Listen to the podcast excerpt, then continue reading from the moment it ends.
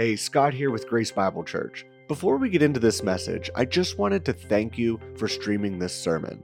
We pray that each week you are challenged by who God is and what He has done for you. Now, this is never meant to be a substitute for you to be an active member of a community of faith.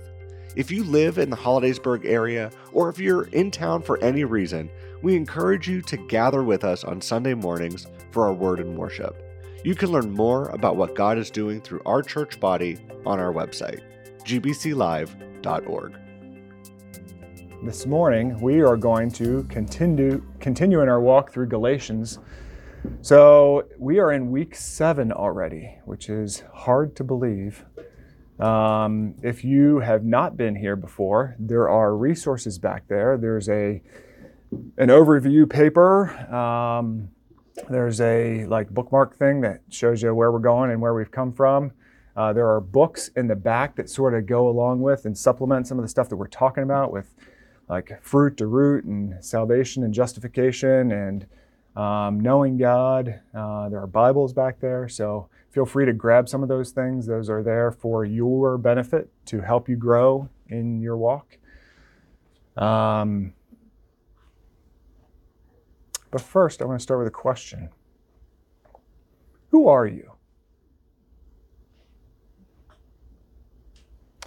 Somebody comes up to you and introduces themselves, and they're like, Who are you? and sometimes in that conversation, it's about what you do, because we often tie those things together. I like to ask the question why do you do what you do? So, may not jump at you right away the answer to these questions, but I think it's worth a pause to think about this because our text is going to tell you who you are. And if you've already read it, you know where this is going. But some things to think about. Why do you work?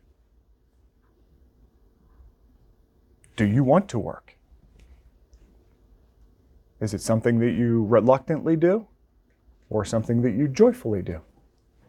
Some of that goes into the why do you do what you do? Are you in a position that you have to work because you have to provide for yourself or your family? Or do you have to work because you have to pay back things that you owe?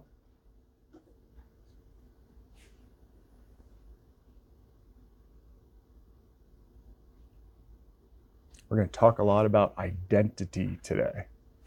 And identity is often tied to who we are, what we do, why we do it. So, our text today and yes, I know I was supposed to start in verse 26. I can't do it. So I had to go back a couple more verses. This is like one continuing thought. Um, and we break it up so that it's not too overwhelming for one person, but also because we want to highlight different areas. But I was supposed to start in like the middle of a paragraph, and that's just not the way that I operate. It's hard for me. So I went back to the beginning of it. So, um, You'll see how these, these ideas tie together, but we're starting in Galatians 3:23. And we're going to read that text.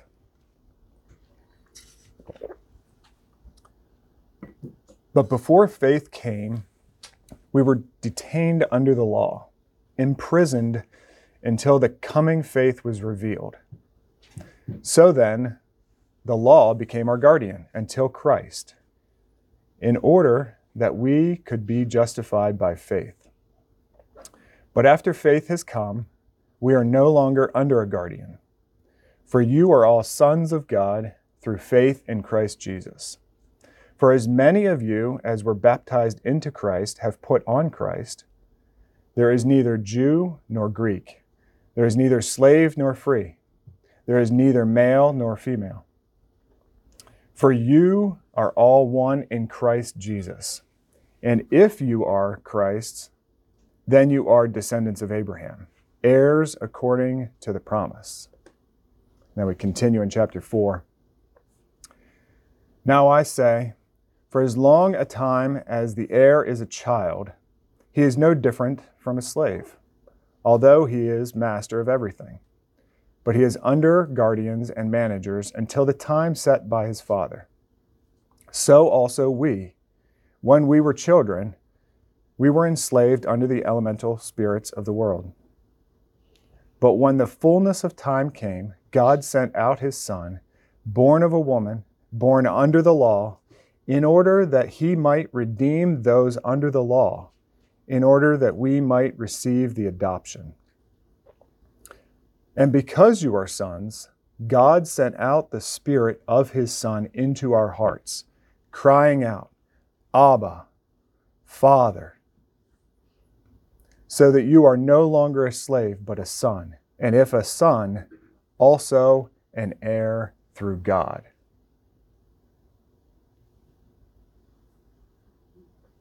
Lots of good stuff there.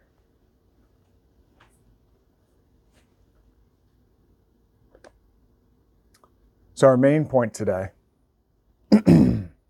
is this. And you're going to have to write quickly.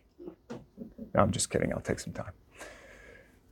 When you trust in the good news of Christ, Jesus Christ, you are redeemed, making you a son and heir of God. So, faith in the gospel leads to some amazing truths, which have really hit me hard this week, been super rich.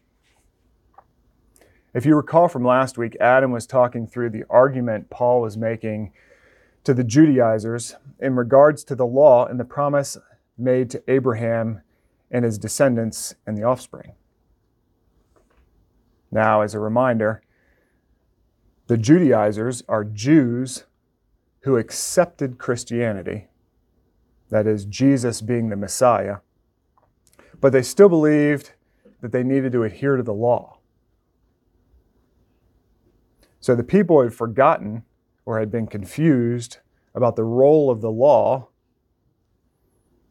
and what it meant for them. And then also, now this was spreading to the Gentiles. And how does that play into them? You got these new people coming into faith. Are they supposed to adhere to some of the law? They're not really Jewish. Like, how does all that stuff work? So that was a lot of chapter 3.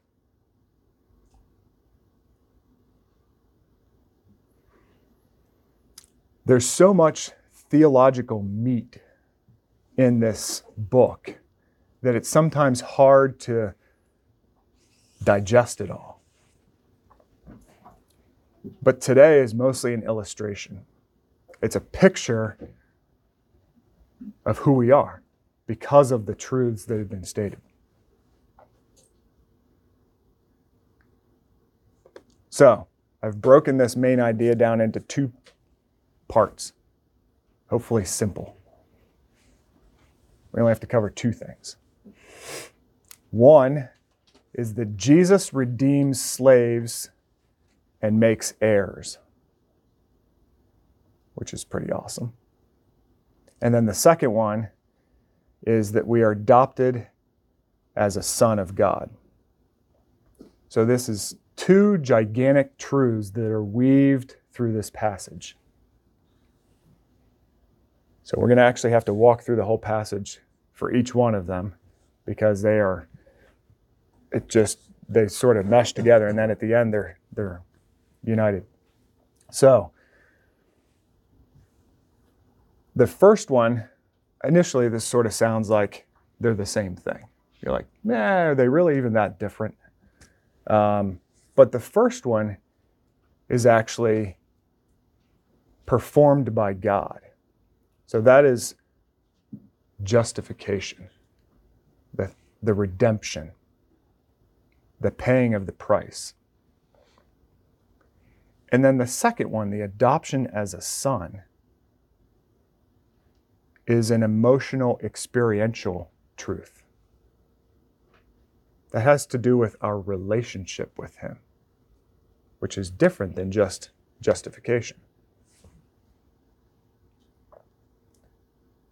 But I would argue potentially a sweeter truth.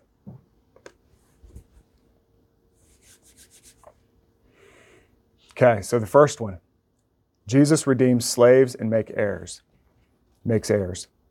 So we're starting in verse 23. So if you remember the argument that was going on between the Judai- Judaizers and Christians, um, early in chapter 3, po- Paul poses the question why the law? Has it become unnecessary, or is the law something that they still need to follow? And this is how God's people were identified for hundreds of years. So you can see why they were sort of attached to it and they felt like there was value in it and continuing in it. So the argument continues here in verse 23 that they were detained under the law and imprisoned until the coming faith was revealed. So then the law became our guardian. So really, the law was doing two main things. One, it identified God's people, which is what they were holding on to. They were holding on to their identity. This was this was the way that they showed that they were following God. So, and that's a good reason to follow it. But the second one was that it imprisoned them. It imprisoned everybody because it showed their sin. It highlighted their separation from God. And that's what they needed to let go of because that payment had been paid.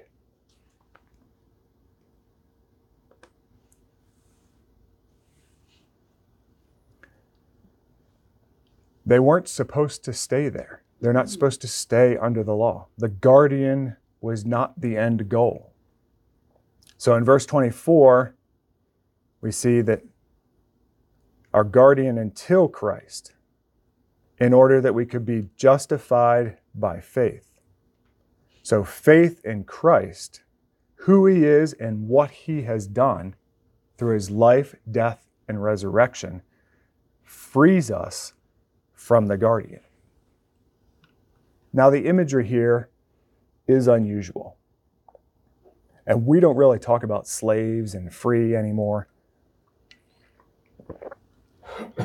because in our history, we have bad imagery associated with that. Africans being brought to America, being treated inhumanely. It draws up all kinds of uncomfortable feelings. But this meant something different to them. So, in their time, slavery was not a bad thing. Slavery was a way of life. It was a way to provide for your family. If you had nothing, you gave of the only thing that you had. You gave yourself. You said, I will work for you if you provide for me and my family. So you would work for them. Maybe you were indebted to them and it was a certain amount of time or there was a, there was a, a set of rules or exchange that was going to take place. And in response to that, the guardian, the person you were working for, provided for you.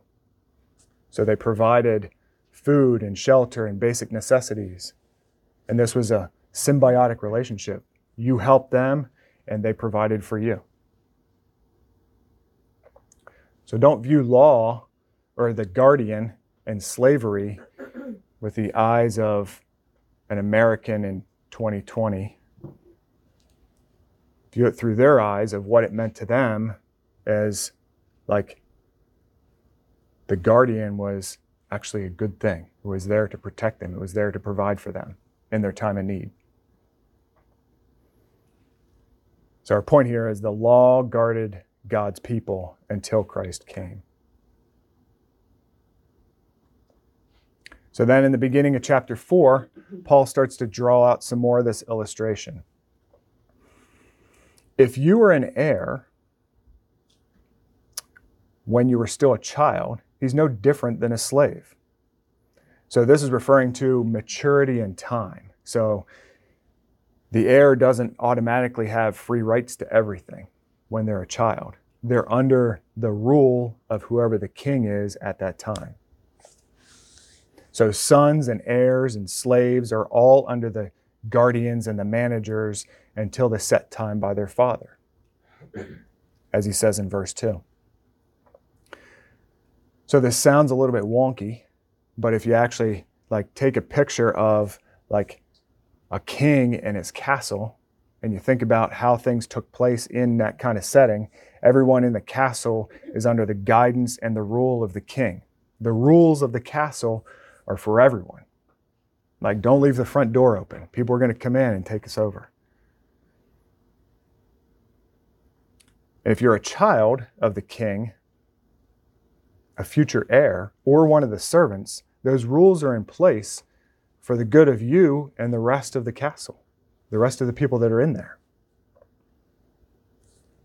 They're for organization, they're for expectations, they're for making sure that the responsibilities are completed and that there's a they're in place for the good of everyone. So even the future princes in the castle are under the guidance. Think of your children, like they're under the rules of your house.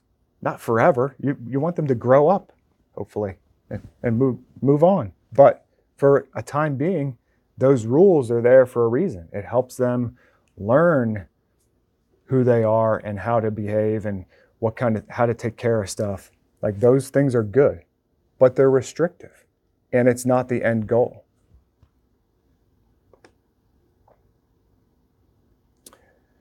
Then in verse 4, Paul shows that the gospel plays into the, how the gospel plays into the law. When the right moment came in time, God sent his son, the God man, born of a woman, imprisoned under the law. What a way for the God man to enter the world. And he lived under the law, even though he was the king. And he perfectly fulfilled the law in order that he might redeem those under the law, as it says in verse 5. The idea of redemption we see throughout Scripture. It becomes very familiar to us. But it should never, we should never get used to it. Take a moment and pause and put yourself in a position of a working servant in the castle. You can't provide for your family. You are grateful for your role there to be able to help them and for them to provide for your family. It's hard work and you have nothing else. The provision from the king keeps your family alive. And then the king comes to you one day and he says, Your debt is paid. You're free. How does that make you feel? On one hand, you're excited. You're like, okay, like I'm free. I, I, can, I can move on. But then you're like, wait a second, I don't have anything. Like, how am I to how am I to provide? Like part of the reason I was here was because I, I got nothing to bring. My pockets are empty. My pockets are empty. Empty pockets. I'm going to walk around the rest of the day like this. I got nothing.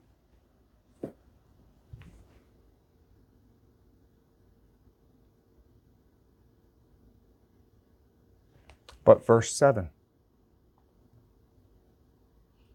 so that you are no longer a slave, but a son, and if a son, also an heir through God.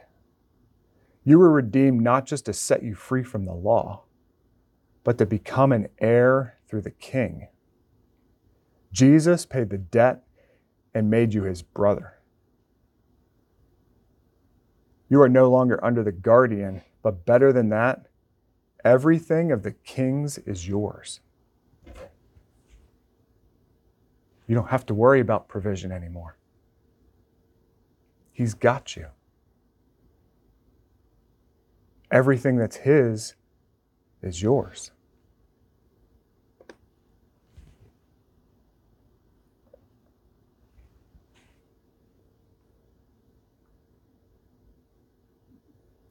It's hard to have a discussion about how this applies to us because there's so many different places that we're coming from.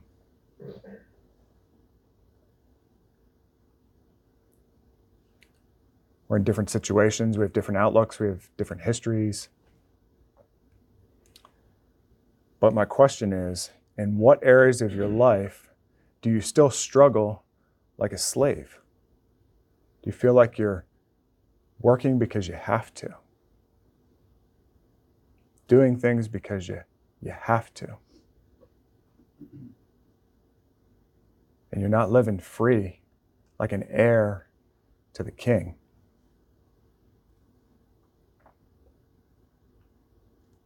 Maybe you're in a bad place with your health and your finances, family relationships. Just feel like your life is too jacked up. And making grace and the purchase that Christ made sound too good to be true for you. Or maybe you hear this and you know it, and you even trust that Jesus did make you an heir. But you have to do your part. You have to continue to serve. You have to dress a certain way, or things have to be this way. You have to give a certain amount of money. You have to give your time. The good news of the gospel is not dependent on anything that you bring. God doesn't desire your begrudging obedience.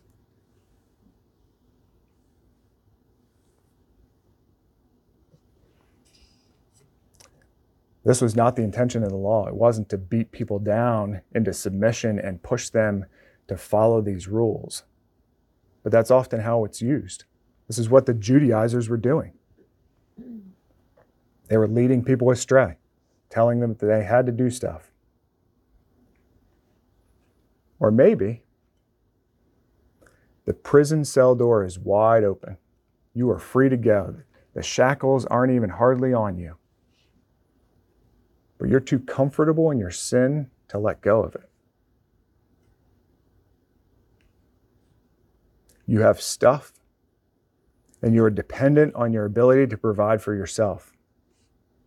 Sitting on a nice bank account or retirement, you landed a good paying job, and you can provide for yourself. So the idea of needing to be set free or be dependent on someone else seems unnecessary.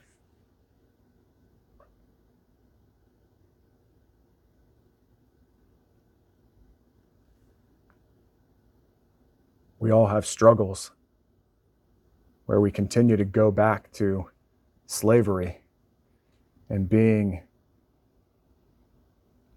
dependent on something other than the King who has provided for us.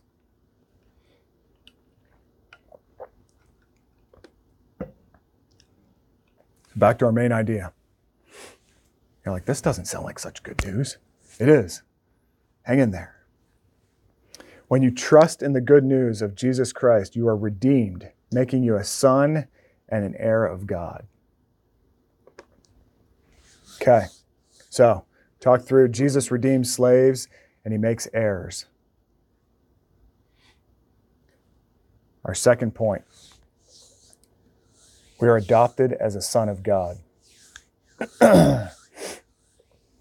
so, adoption as a son of God is an equally amazing transformation.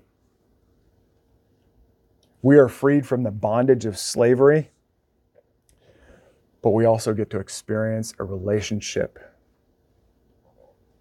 with God. Okay, so we're starting back at the beginning again. I'm actually going to start in verse 26 this time.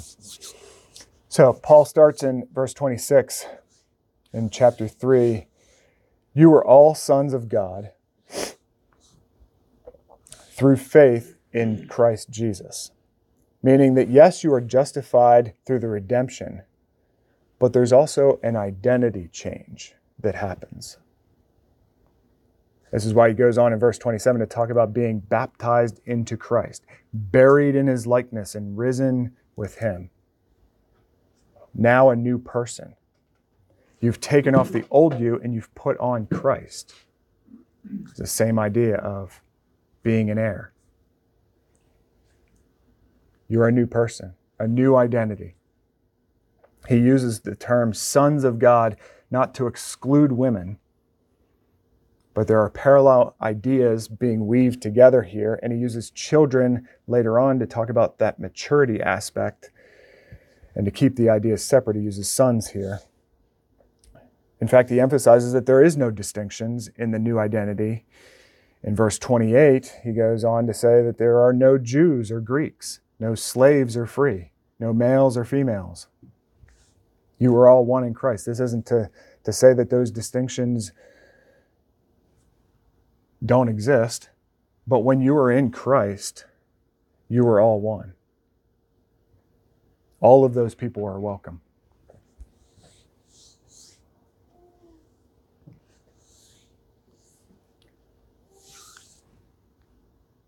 So everyone is in Christ is a descendant and an heir to the promise of Abraham. And this was circling back to his argument earlier on when he was talking about Abraham and who are the descendants, and, and they were getting all confused on that stuff.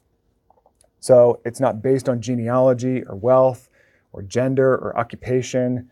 There's no earthly distinction here. God's family is based on who he is and what he has done. There's a closeness in relationship. And God is not a genie in a bottle who just sets you free from slavery and then leaves you alone.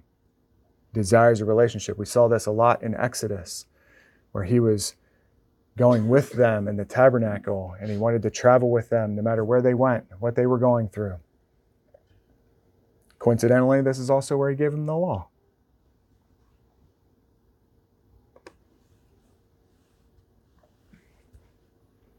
So in chapter 4, Again, we have that imagery of the child being under the guardian and the manager and the time set by his father, referring to that, that maturing up over time when the gospel is revealed. And we already talked through the gospel having implications in our justification before God. We're no longer slaves, we are set free. But there's more in verse 5. When Christ came to redeem, it was more than just removing from slavery. It was in order that we might receive adoption into God's family. Through the gospel, you are now God's son, even the girls. Adoption is a great word to use because it's not dependent on the one being adopted. It's dependent on the one who is doing the adopting. Nothing to bring.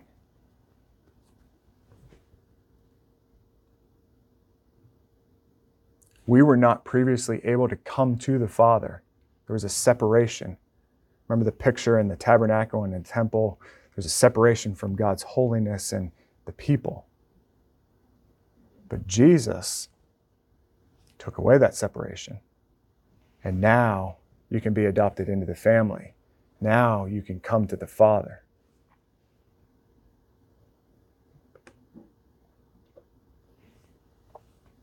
This next truth is huge. So if your mind has wandered off, come back. Look at verse 6. And because you are sons, God sent out the Spirit of the Son into our hearts, crying out, Abba, Father. Through this adoption process, because you are now sons, God sent the Spirit of His Son into our hearts. And it cries out for Him. And we're going to look at some other passages to put this into context so you can actually feel the depth of what is actually being said here by Paul. And it actually is quoted from Mark 14 36, where it says, Let's start with some context. Jesus is in the Garden of Gethsemane here, and he just walked perfectly following the law through all of his life. He just had the Last Supper with his disciples. And now he's facing the reality of, I'm about to bear the sin of the world and pay this price. I'm going to redeem God's people. And in verse 36, and he said, Abba, Father, all things are possible for you. Take away this cup from me, yet not I will, but what you will. How much love do you think God has for Jesus?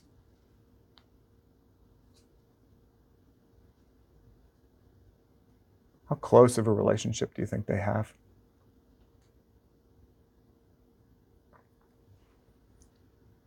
Jesus' cry and his desire is obedience and honor and glory for his Father. The closeness of their relationship is unlike any other relationship. In John 17, he says they are one.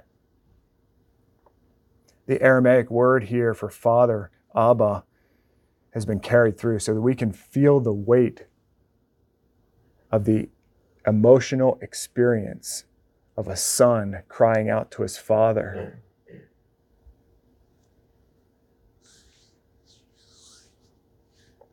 So when it says in Galatians that you have been given the Spirit of Jesus and our hearts cry out to the Father, it's in the same emotional, experiential closeness.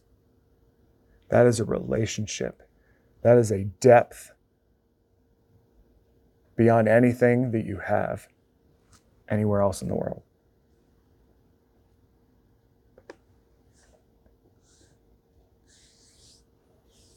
We also see this show up in Romans 8, 15 and 16.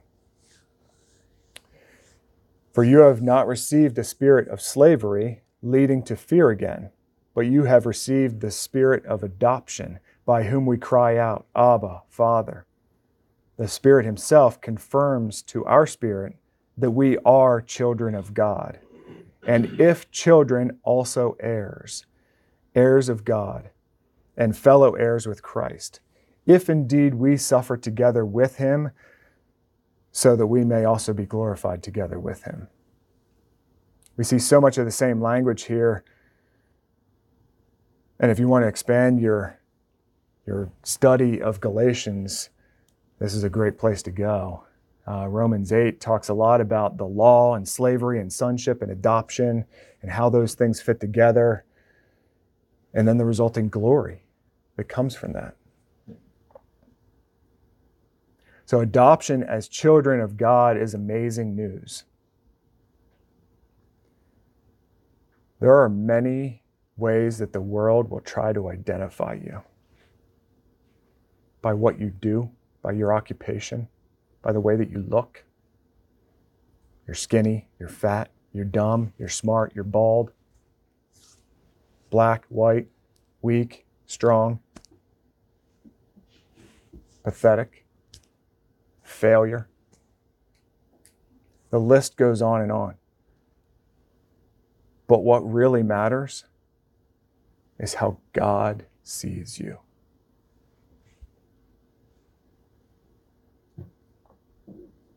You see, He is the creator.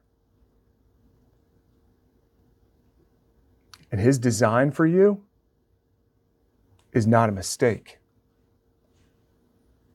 People will try to use it against you, try to make you feel like you're less than or not quite what you should be.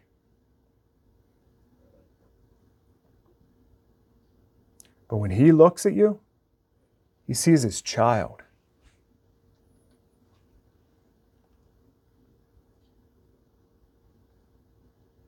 That's who you are. We can't hear that enough. When God looks at you, he sees the one that he created in his image. That he loved so much that he sent his son to die for you so that you could become you could come back home.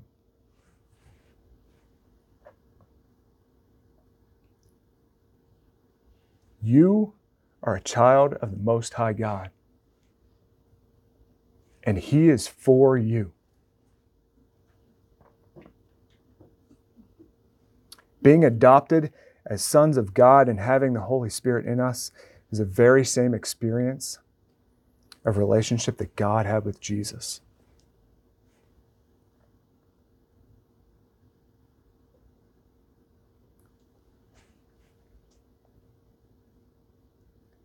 This can show up in so many different ways in our daily life.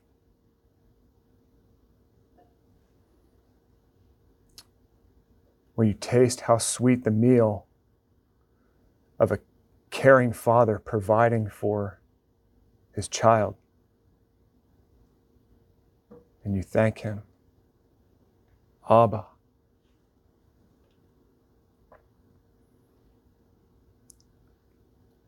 When you stand outside and you see the beauty of the sun rise up over the hillside and the colors painted across the sky, in the depth and the detail of his creation and how amazing that he made it. He created you with that detail.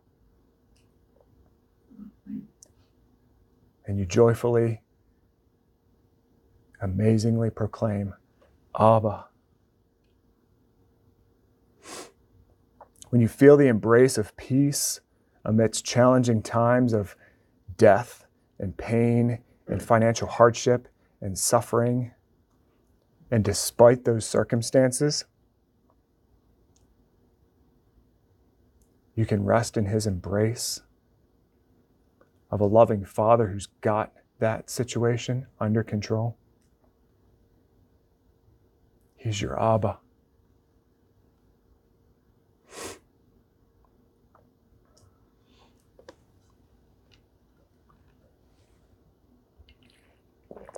Back to our main idea.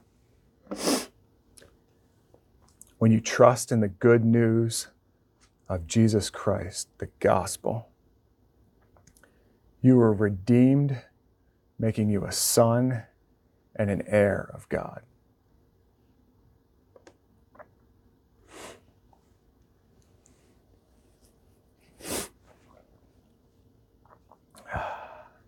So we need to constantly reorient our daily lives to the truth of the gospel and what God says. Because we will often drift. We get pulled away. We hear all these negative things about us.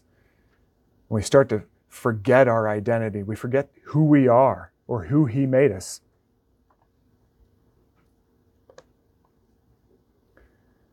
So, how does the truth about God adopting you as a son change your day? Tomorrow or today.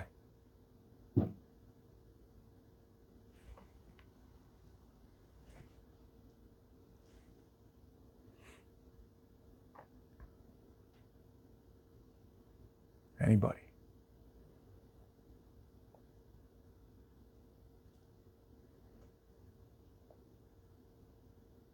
It changes how you can walk without fear.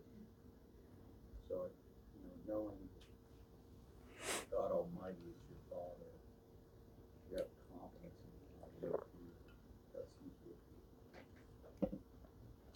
Walking confidently without fear. to change our behavior. you.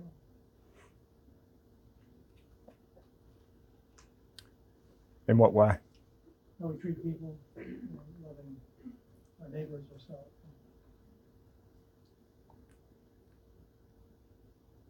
Exactly.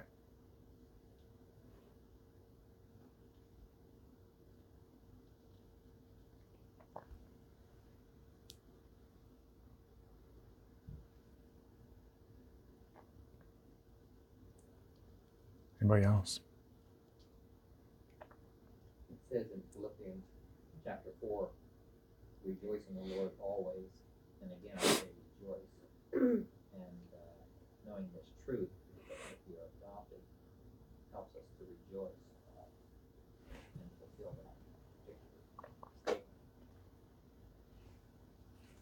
so we can rejoice regardless of circumstances.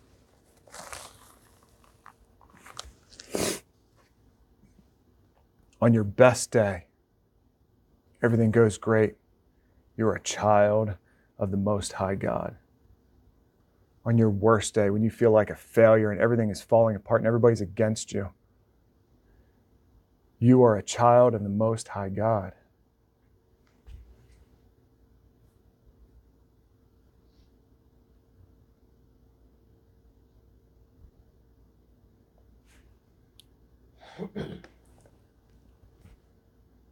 We've already heard a little bit of this answer. So, how does adoption impact the way that you view others in your church family?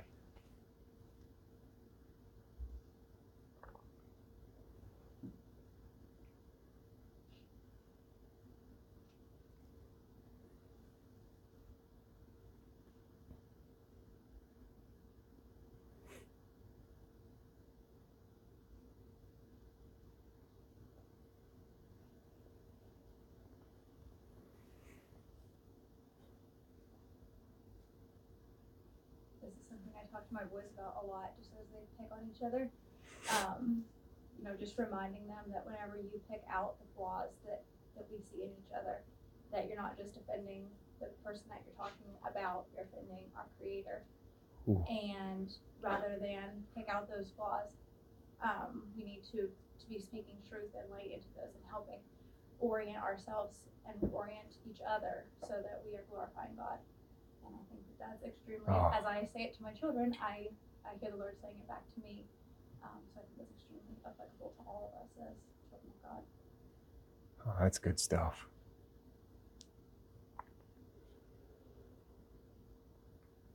Rather than highlighting our differences or our weaknesses, encourage each other, care for each other well. Remember, we don't have anything to bring. We're not here on our merit or on our skills or abilities. It's the nature of adoption. Go ahead. Galatians six ten, so then, as we have opportunity, let us do good to everyone, and especially to those who are the household of faith, so there's a distinction. between. Yeah. Especially the church. Yeah, we should be able to recognize that more clearly here. should be a safe place where weakness and failure is not a shameful thing. Well, then eight verses prior to that, Galatians six two, you know, about sharing each other's burdens. Hmm.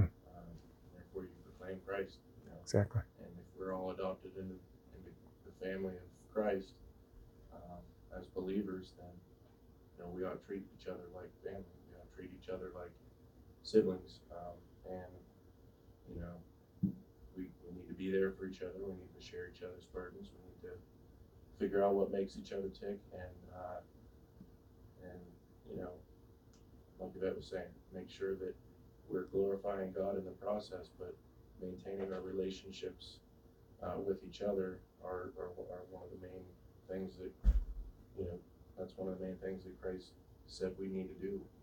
Know, as I've loved you, you have loved everyone else. Mm. And here we are, one big family. We need to be treating each other that way. Yeah. I think it changes when we gather together. There's a sweetness to seeing each other. There's a sweetness to worshiping together and praying together and sharing burdens together and all of those things. Like it's like when we go upstairs now and we we celebrate and we sing together, like we're crying out to our our King. And we are adopted into this family together. We can all praise Him and love Him, coming from the same place.